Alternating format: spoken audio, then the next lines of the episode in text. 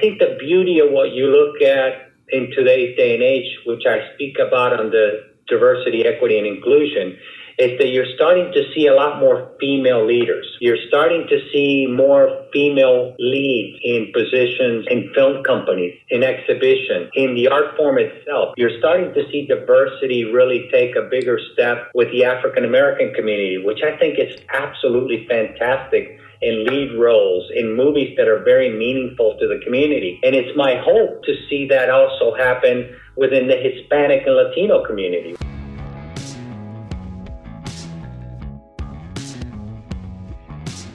Hello and welcome to the Box Office Podcast.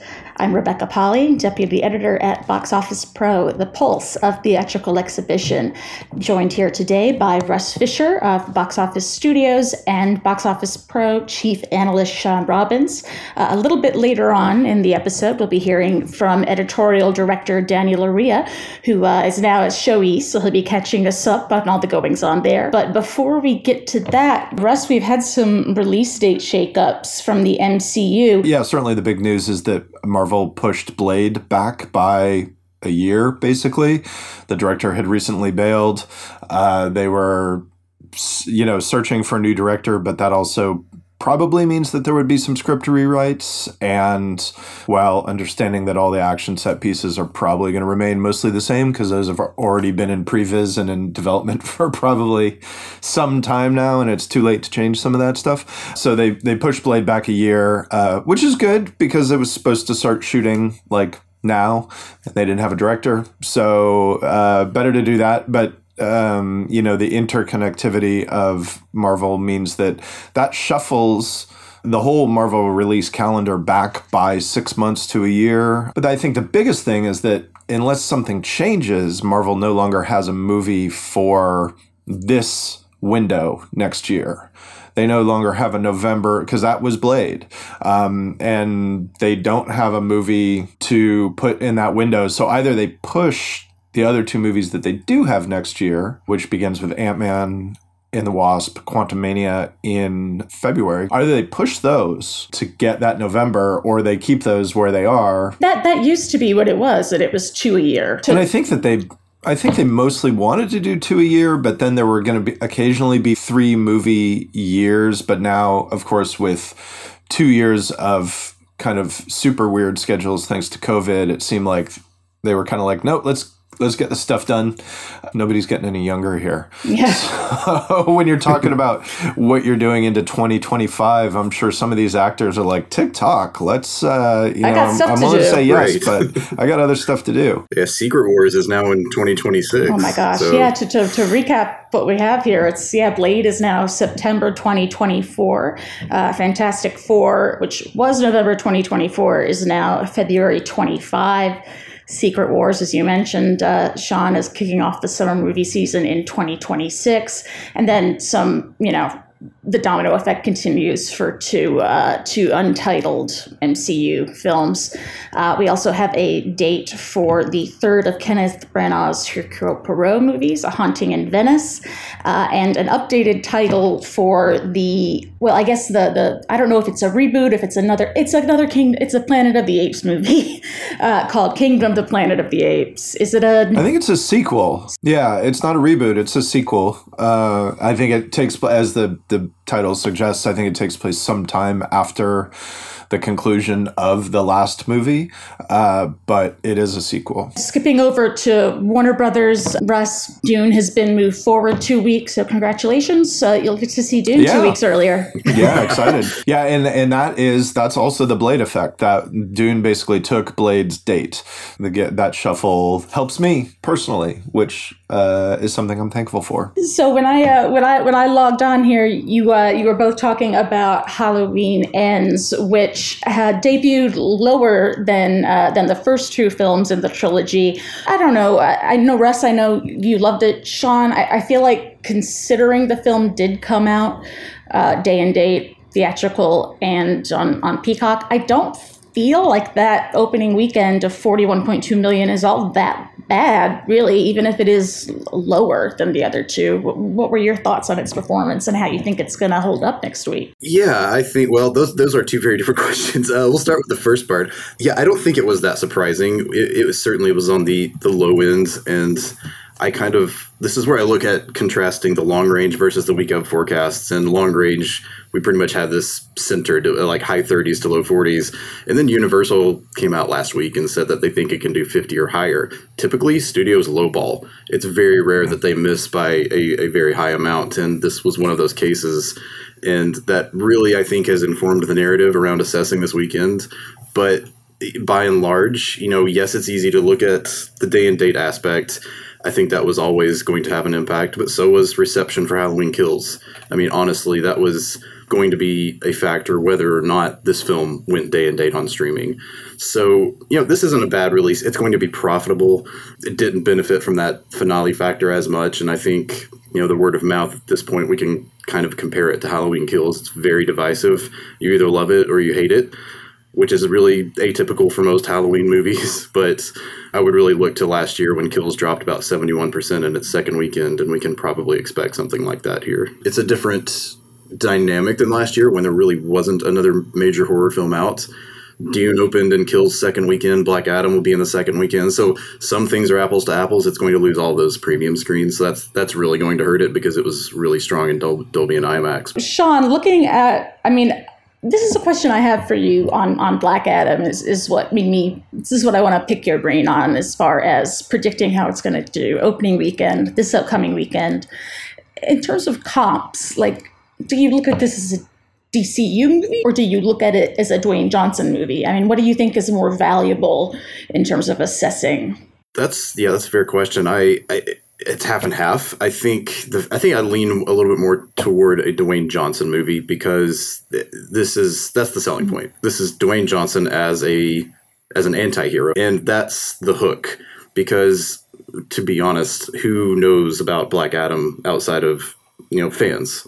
Uh, granted that's not always a, a, a killer because we've seen movies like Shazam do really well without that a big big star name attached even though Zachary Levi was certainly popular in in fan circles, but Johnson is a, a, an entirely other level. So I, I, lean more toward this as people want to go see him in this kind of a movie, and you know, it's it's it's, it's interesting that he has never opened a movie solo to more than 60 million even though he's been in the fast and furious movies he wasn't quote unquote the lead i look at the fact that he's done so well in a number of genres before johnson that is and this is this is kind of his next progression from the Hobbs and Shaw big action movie, and that's that's really I think where it's probably tracking to go. I think it'll be very general general audience friendly, regardless of how critics end up reacting to it. We'll see where it goes, but I, I like right now I'm liking the over 60 million range. Maybe it can get up close to 70 if all goes well. But if this is not the highest grossing Dwayne Johnson solo opener of his career, then that would be a surprise or a little bit, yeah. Yeah, Hobbs and Shaw is the marker, I believe, at 60, and the Jumanji films were much lower, but hard to compare because they opened over the holidays with with funky release date timings. But yeah, I, I think that's really kind of the the benchmark. Shot Russ, have you heard anything uh, regarding the quality of the film? I haven't heard much that's very good, but at the same time, the people that I've talked to are the people who are probably the least likely to enjoy a movie like this. I don't know that it's indicative of how general audiences will respond. Almost as if there might be a, a Venom kind of aspect to it, which critics really didn't care for, but it played well yeah. with with audiences. Yeah, absolutely. This is an old Warner regime movie, uh, so I'm curious to see internally in Warner Brothers what it does when this movie opens. Uh, I'm, you know, there's a lot going on over there right now, clearly, and so, um, you know, it, it's they're trying to chart the future of DC Comics movies, uh, which has been shaky for a while, and they they need to solidify it and I'm curious to see how this movie impacts whatever plans they're making. I think Aquaman 2 has a lot of potential, but that movie is now a year away, right? That's that was mm-hmm. that's was yeah. pushed to holiday to Q4 of 23. So that's a long time to wait. I mean, uh, Shawn, for those who uh, don't want to see uh, anti-hero Dwayne Johnson punching people in the face this weekend, we do have Universal's Ticket to Paradise, uh, Julia Roberts and George Clooney. Um, they screened it at the Geneva Convention. You know, it's it's been screening on the cinema convention circuit. It, it's a lovely little film, I think. Uh, but I mean, in terms of previous big screen rom-coms both for like the power set of, of Clooney and or Roberts and the stuff that we've seen this year. What do you like on the Bros to Lost City spectrum? yeah, that's a large. That's a, very, a very, wide, wide spectrum. spectrum. I, I, I, honestly, at this point, it's it's tricky to say. I'm kind of looking at the international performance, which has been really good. It's it's close to 73 million dollars already outside of North America, and for a rom com I think especially starring two actors that are appealing to a certain age, certainly over 35. Uh, I think that's that's a good result, and usually that could be indicative of what's going to happen domestically. the The change here is that that movie didn't have to open against Black Adam in other markets, so what I'm kind of expecting is a more tempered opening. I think it's a good counter programming option because not everybody is going to be interested in a DC movie, so this is a good option for you know adult date night crowds, I would say. But you know, we also look at what happened to Bros, what happened to Amsterdam a few weeks ago, and even though this is not a period movie, it, it is still it could be a tough sell in some ways, but I think I think the Roberts and Clooney aspect is important here because we're seeing more and more a return to an appeal of star power, and Lost City is a great example of that. Uh, Dog, although not a rom com, was an example of that with with Channing. So you know, if this had Channing in it, I guess I would be more confident in saying it's going to break out. it's the short way to say all that. But yeah, I kind of expect a leggy run, and uh, but the opening weekend range is just it's a little all over the place right now because I would not be shocked if you know maybe it's low double digits, even high single digits. I would also maybe say it is a good counter programming option. Maybe it could sneak past that that fifteen million dollar mark. I think we'll get a, a little bit better idea here in the next few days after after recording this, but either way, I see it having a lot of staying power and probably sticking around until Thanksgiving, if not later. So all will not be lost in case it doesn't open well. But uh, this is certainly a movie that's not a make or break for opening weekend. Russ and Shawn, thank you uh, so much for joining us. It's always nice when we can get all four of us together on the same episode, even if Daniel's kind of like piping in from Florida. It's still good the whole yeah, the whole nice. team together. and we are welcoming halfway through the podcast here Daniel joining us from Miami at Show East. Daniel, how you doing? Good. It's nice to be back in Miami. Uh, some of you might know I, I went to high school down here, so a lot of fond memories. You know how Miami is, Rebecca. Everything is either wonderful or awful. There's nothing in between in this wonderful city of extremes. So uh, wonderful or awful for the outlook for the for the cinema industry then if there's uh, if there's there's no gray zone. I'm suspecting, though, that there is an actual gray zone. What's the main takeaway before we drill down into it a little more detail? The macro overview, I think, is uh, measured, Rebecca. Uh, you know, we, we have to approach this recovery uh, from that position. I know we all want to compare uh, where we're at now to where we were in 2019 as an industry. And the reality is that we're just not going to get there. Uh, from the presentations, it looks like we're going to finish the year from a global box office perspective 30% behind where we were in worldwide box office in 2019. But if you compare that to other industries, it's the same percent drop that you see in the airline industry when it comes to worldwide passenger revenue.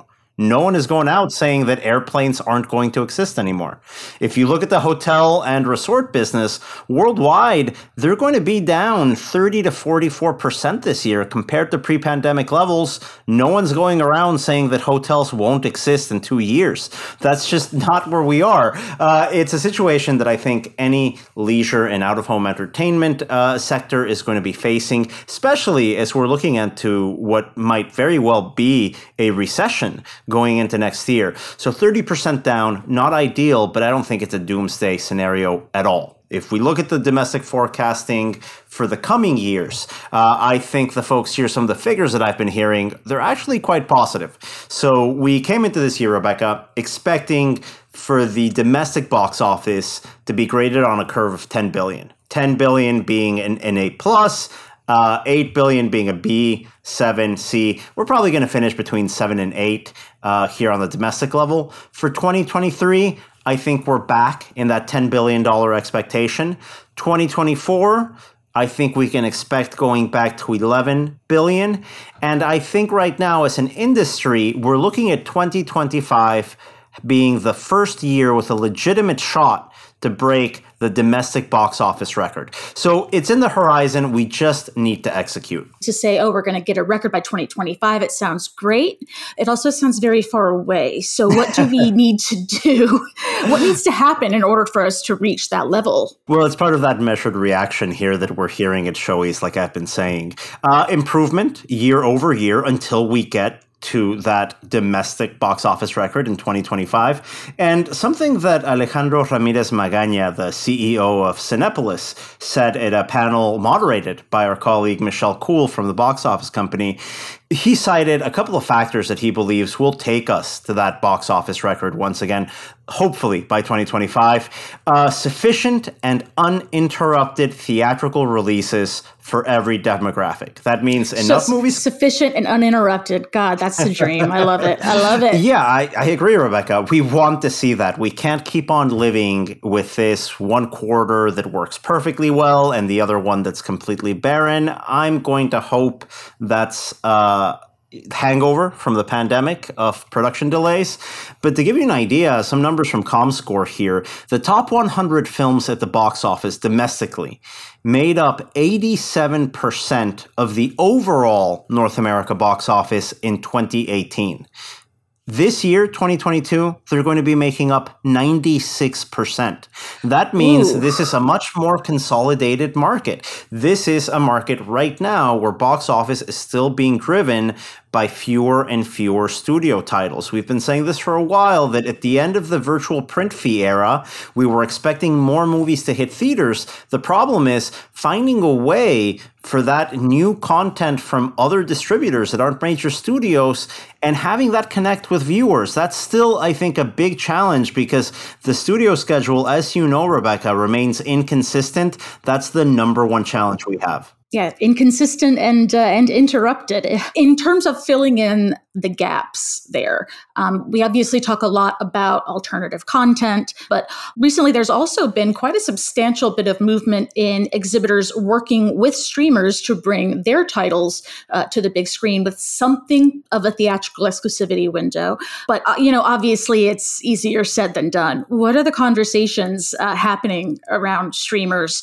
and specifically with the netflix glass onion deal. I think anyone that tells you that movie theaters are fighting streaming tooth and nail is someone that is completely unconnected from the reality in this industry. It's a situation where things are changing. Uh, if you read the Twitter message that uh, Adam Aron, the CEO of AMC, posted when announcing the deal that AMC struck with Netflix, he cited that he's been working on it for four years we know that they've been working on it for four years. Cinemark Everyone's last been working year, on it for years. Absolutely. Cinemark last year announced their own exclusivity window with Netflix. It's not this surprise that cinemas are working with uh, with streamers as a sort of lifeline. They've been trying to work with streamers for years and years and years, and finally we're seeing some of that success. Well, we mentioned Netflix. We mentioned the Glass Onion deal. I think that's largely seen as a compromise uh, as an important first step, but nowhere near a solution here on a long term basis. But what we are seeing around other titles with Netflix is, are more signs of progress. Uh, Bardo, the upcoming film from Alejandro González Iñárritu, the Mexican filmmaker, that's coming out from Netflix. Rebecca, that is getting a seven week theatrical exclusive run no blackout dates like Glass Onion, seven weeks only in theaters in Mexico. That's going wide and not like 600 theaters wide, wide, wide, oh, actual wow. wide. It's a fantastic, uh, you know, sign of progress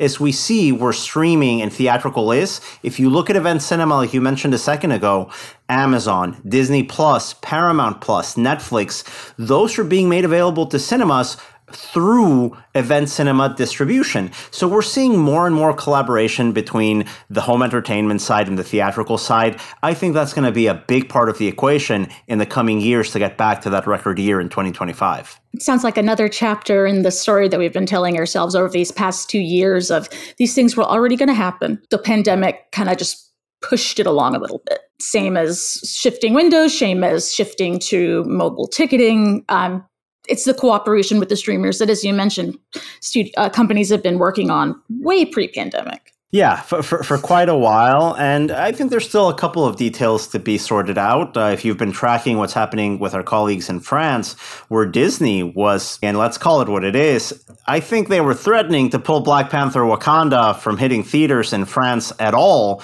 An important update to that story this week, it was confirmed by Disney that they are doing a theatrical release of Black Panther Wakanda Forever in French cinemas this November, but that isn't the whole story just yet. They're still unhappy with the situation with the French windows, so we'll have to see where that ends up. Uh, you know, it's it's finding that middle ground and building from it, uh, as we've been saying, that's really going to make all the difference in this industry. And of course, uh, getting the content, whether films or alternative content, is only one part of the equation. You also have to convince people to come out and see them. Uh, Daniel, you uh, you moderated a panel on that very subject of kind of film marketing and and innovations in that.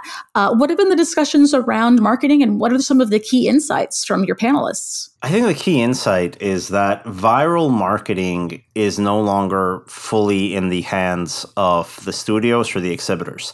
And we learned Gentle that from minions. the Gentle There minions. you go. we spent a long time talking about that today. The good, the bad, and the ugly coming out of the Gentle Minions craze. How do you lean into it? How do you get something that you didn't originate, that you didn't control? And use it to your advantage. That you didn't know about in advance. Including our colleagues at Universal. That's one of the big things that we spoke about was how did you first find out about this? And it was just text chains of people that heard about it from a friend. That's how our colleagues at Universal found out about it. a text message on like, hey, do you know what's going on in TikTok around your movie? And I think that was a great example of the entire industry being in a reactive position when it comes to social media.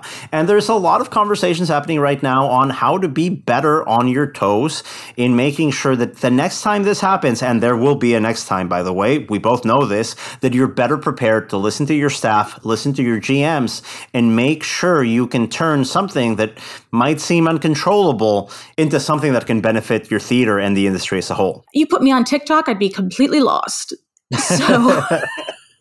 But that's the thing. I think a lot of executives didn't know, but a lot of the theater employees working there on a day-to-day basis, they knew well, well, well beforehand. A lot of a lot of executives' kids probably knew. exactly. It's making sure those levels of communication are there so we can grow and learn from each other.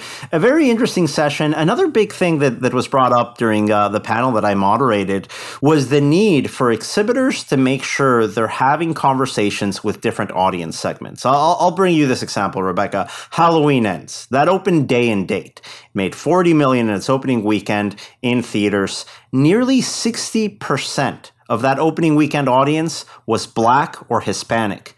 That's a big, big chunk of people that are going to your theaters to watch something that they could watch at home. How are you communicating with them? Because it's not a one size fits all uh, solution when you talk about social media communication, when you talk about viral marketing, you want to make sure that you have different conversations on different platforms to reach your audience where your audience is engaging the most. And we're seeing that with the social media platforms themselves. Earlier this week, TikTok announced an integration of adding showtimes and digital ticketing links to stories on its platform. So they're closing that gap between social media engagement and a ticket transaction. So you basically imagine you're going to TikTok, you see a video, you see a fun content from a creator, you can now integrate showtimes to your local theater and link to your ticketing partner. So it's not only a nice piece of content that will raise awareness on a film or on the movie going experience, hopefully now it can lead into a more direct ticketing journey for your consumers. That evolution is happening. We just have to make sure that exhibition and distribution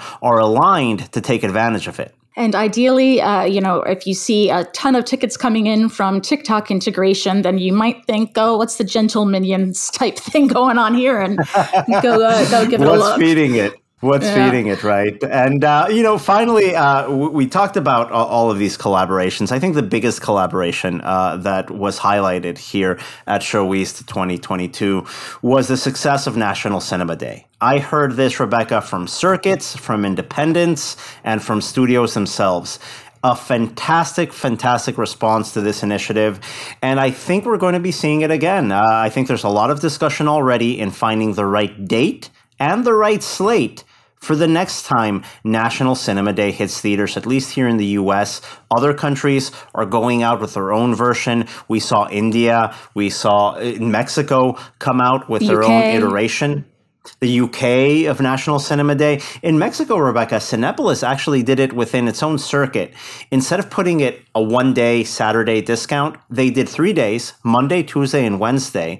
And according to Cinepolis, it was so successful, they're going to be doing it twice in 2023, two times a year. Getting three days in these off peak periods, Monday through Wednesday, with these deep discounts to promote movie going. I think that's a great example of how we now have data on an initiative between distribution and exhibition that can provide results. Maybe not in terms of box office numbers, but as long as you get positive engagement from your consumers and get more attendance, more people through those doors, that's going to help you out in the long run. I'm very excited to see how initiatives like National Cinema Day evolve moving forward. ticket pricing has always been such a sensitive conversation between exhibitors and distributors. So it's interesting now to see that this is kind of cracked the door open a little bit in some ways. Do you think it's going to have an impact moving forward, maybe outside of that one or two or three special days context? That's interesting because it is something that's been talked about. I think even if we go back as far as CinemaCon 2021, you remember that panel where Chris Aronson from Paramount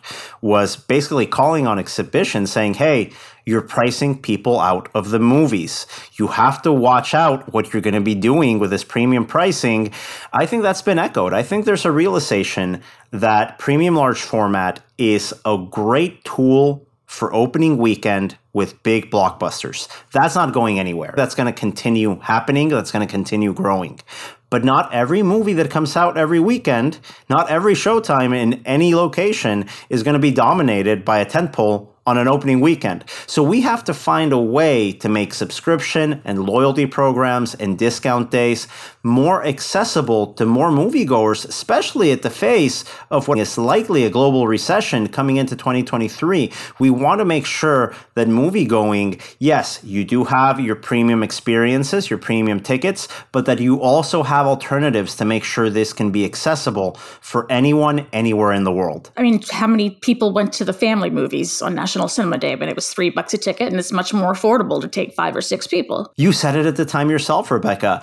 A movie like Warner Brothers' DC League of Super Pets didn't do great business out of the gate at the box office, but on National Cinema Day, it was one of the top earners by far. It was a great opportunity for people to go in and give these titles a second chance. That's something that can happen across the board, and it's only going to get there if you make sure that dynamic pricing is dynamic not only from a premium, but also from an affordability level. Now, Daniel, before uh, before we let you go back to uh, running around uh, Show East, can you uh, cue us up a bit? Because for our feature segment, we do have an interview you did with uh, Rolando Rodriguez, formerly CEO of Marcus, currently still uh, still the chairman of NATO. Uh, you know, can you give us you know a, a little bit of a rundown on what we can expect from this interview that our listeners are about to hear from? Rebecca, it was a great conversation that I had with uh, Rolando. He's been in this industry for nearly 50 years now. We go over his entire career working from being a ticket taker at an AMC location to leading Marcus Theaters, one of the largest circuits in the country. That's coming up next here on the podcast. So without further ado, if that's okay with you, Rebecca, let's go straight into that interview after this quick break. Rolando, what's the best place to start? Let's start with your life as a moviegoer because moviegoing now has been such a big part of your professional career. Can you remember your most iconic visit uh, to a movie theater and where was it? What do you remember about those early moviegoing days in your life? Look, I mean, uh, thank you, Daniel. First of all, I really appreciate you doing this. But look, I would tell you this. Uh, as you know, I was born in Cuba, in Havana, Cuba, and my early days were as a, as a kid. So when you were born in Cuba, like I was, there were a couple of things that were entertainment related, right? One was you went to the beach, you played baseball, boxing was a big thing and I happened to participate in all of those. But frankly, the family thing that was to do in Cuba was every Sunday, my parents would take me to the movies.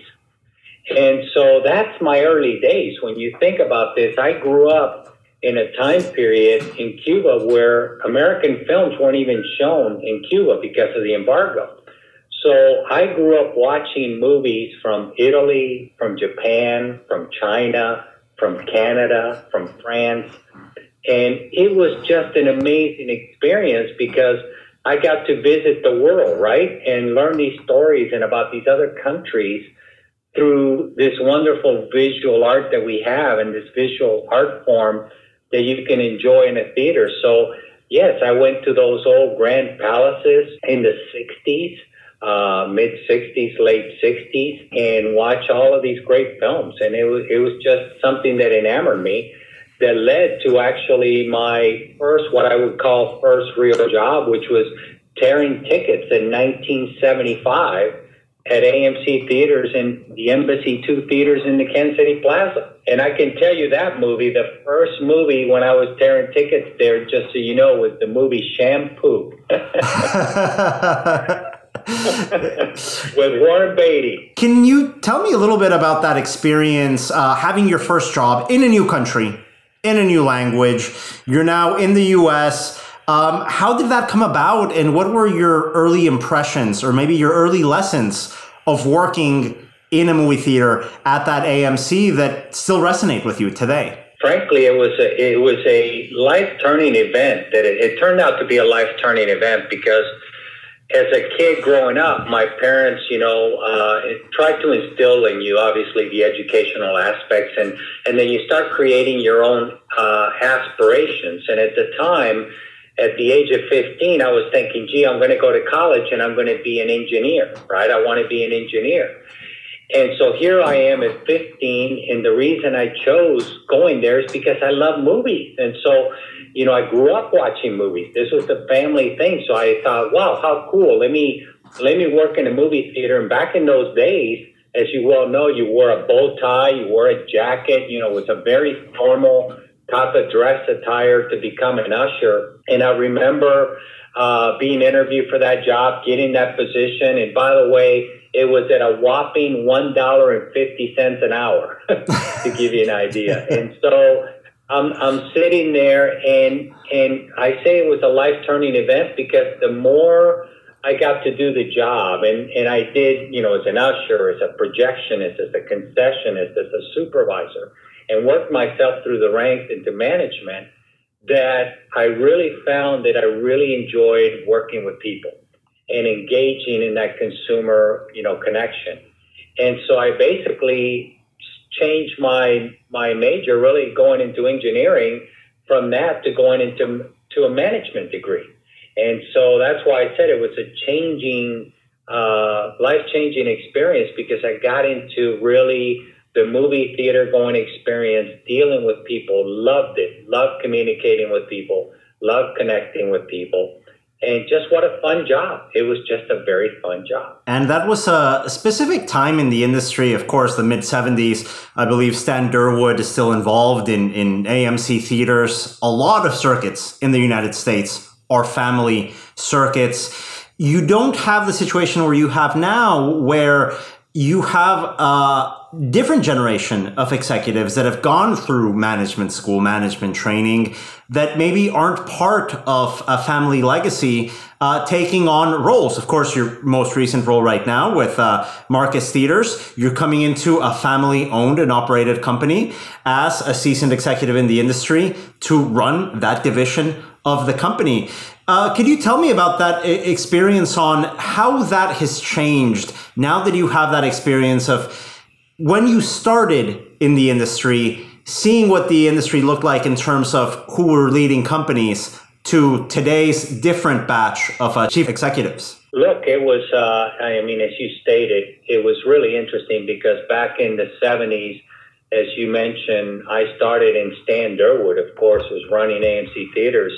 And I would get to see him every weekend. You know, he'd come to the movies and I had the opportunity to chat with him because these were businesses that were owned by entrepreneurs. This entire industry was founded, if you think about it, by entrepreneurs. There was the Smiths that ran the General Cinemas, you know, there was the Loews Cinemas, right? There was the Syufys. I mean, you you think about all of these, uh, you know, Lee Roy Mitchell was coming up into the industry at the time. And these were major icons in really regionally oriented circuits across the entire United States. And when you fast forward to today, and that really started to change if you think about it in the 90s, when all of a sudden you saw some of the first or second generation that were very well connected to the industry uh, pretty much in and out of the industry, right? And so you saw private equity moving in, and you saw some of these companies going public. And so, therefore, the changing of the makeup of the industry. You saw circuits that grew into major organizations. Look at our own AMC theaters that I spent 30 years with has grown into the largest circuit in the world. You know, you saw Regal Theaters that basically was a culmination of Regal, United Artists, many other circuits that they acquired along the way. You see Cinemark, there was a combination of not just the theaters that they built, but some of the ones that they bought, like uh, the Syufys, and by the way, even Rave Cinemas that I ran at one time.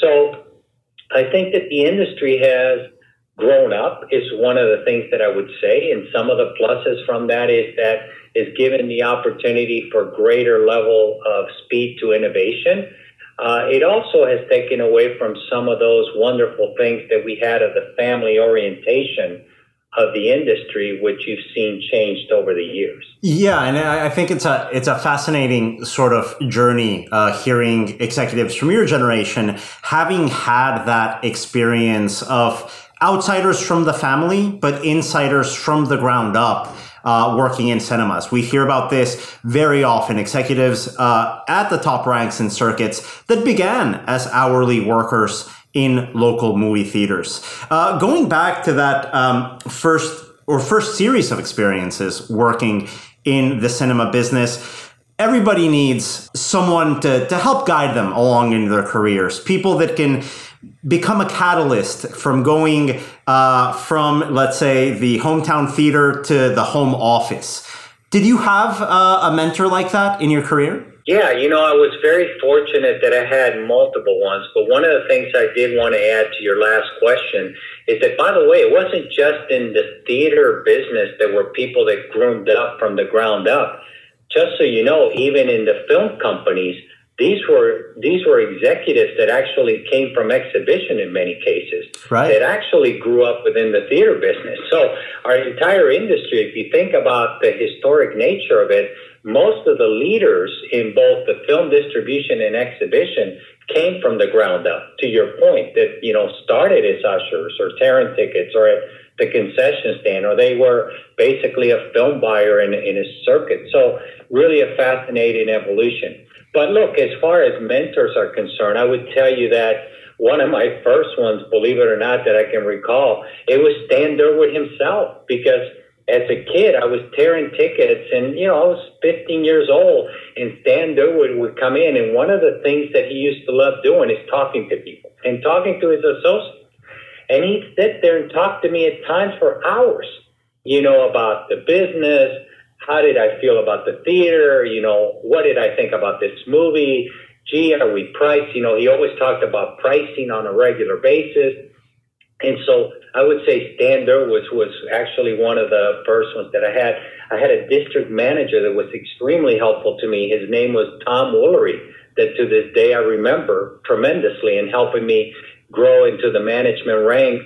And then finally having, as I think about the executive ranks, one of my very close friends still to this day is Frank Strieski, who actually helped me tremendously, you know, and helped me groom into, you know, uh, an executive level position within AMC at the time. So look, I and I can name numerous individuals throughout the course of my career with different companies that I am very appreciative of everything that they provided me and the opportunities that they provided me to grow within organizations. You know, Phil Singleton gave me the first shot to be a training director in the AMC Southeast Division. So look, a lot of folks that I could name off. I'm just very happy been a small part of this industry for a long time. And of course, a big part of that uh, responsibility, I think, that, that everyone in this industry has once they get in a position of. Uh, of executives is finding a way to pass those opportunities on to the next generation. And I know that you've been very active around topics like diversifying the workforce, making sure that there are inclusive opportunities uh, for this industry from your perspective over the last uh, number of years here almost 50 years as we look back if you don't mind me saying that out loud um, over the almost the last 50 years what have been the biggest changes do you think in making sure that exhibition is a more inclusive and diverse place among the executive ranks? Look so a couple of things. One i would tell you that my career you know ranges 50 years but i would tell you that in this industry i was uh, just almost 43 years, just so you know, because I spent some years at Walmart in between. I actually deviated for a while and went to work for Walmart for about five years. But I would tell you this, Daniel. Um, I think that the proudest things that I can, uh, you know, at least as I step away from this particular role, and by the way, as you know, I'm still very active in, in the National Association of Theater Owners as its chairman. But I would tell you that when you think about the evolution of our industry when I first started, our industry was heavily, as we talked about earlier, entrepreneurs. And these entrepreneurs were phenomenal, incredible business people that grew their this industry to actually build the foundation of this industry. However, at that point in time, the bulk of them, if not all of them at the time for the most part, were Caucasian males. And that's how the industry started. And, and I think the beauty of what you look at in today's day and age, which I speak about on the diversity, equity, and inclusion, is that you're starting to see a lot more female leaders, right? You're starting to see more female leads in, in positions of in film companies, in exhibition, uh, in the art form itself, meaning in the movies that they're having lead roles. You're starting to see diversity really take a bigger step with the African American community, which I think is absolutely fantastic in lead roles in movies that are very meaningful to the community. And it's my hope, and, and as you've heard me talk many times, that I hope to see that also happen within the Hispanic and Latino community, right? Mm-hmm. That I love to see more Latinos and Hispanics in key leadership positions in this industry. I want to see them uh, more so on the screens representing this great community that we represent, especially when you think about, Daniel, that as you and I have talked many times, Hispanic Heritage Month begins September 15th through October 15th, right? And here we are another year, and hopefully we're continuing to make progress on seeing more and more leaders come to life on that. I hope to see Daniel, and that's one of my aspirations in the future. And it's kind of when I speak about that next chapter, is I hope to hopefully uh, get invited to participate in more business boards, right? Mm-hmm. Where I can participate in other business company boards, where I can hopefully help bridge you know, and talk about and encourage the importance of that diversity, equity, and inclusion that's necessary to truly recognize who the consumer is of today, but more importantly, who the consumer in the workforce of tomorrow will be. And when you see that population base of Hispanics representing the fastest growing population of millennials, right, of, of the highest birth rates in America, when you see over 60 million Hispanic Latinos in the United States, that's an important demographic. By the way, the youngest demographic in the United States, which means that we represent a good portion of the workforce now and in the future. So if we represent this kind of incredible economic dynamic, when do we also connect those dots within leadership, within board of directors, within the screen, within the art form that we represent. And so that my passion and, and my uh, eagerness to continue to see that grow, that's what I call that next chapter that I will continue to see if I can help influence that to the next level. Now, it's been over 40 years that you've been here involved in the exhibition industry. Which moments stick out the most for you uh, throughout your career so far? You know, I think that there, you know, I was just talking about this. What were the two key turning points that I can recall that were very, and there was actually three if you think about it, three significant movements that happened in exhibition. The first one that I can say it was kind of the multiplex complex, right? Because mm-hmm. everybody thought, oh, multiplexes, you know. Here, when I first started, the biggest theater that was operating at the time, Daniel, was a six screen theater that was considered a big theater, you know, and so all of a sudden these theaters grew to 12, 14, 16, 20 screens, right?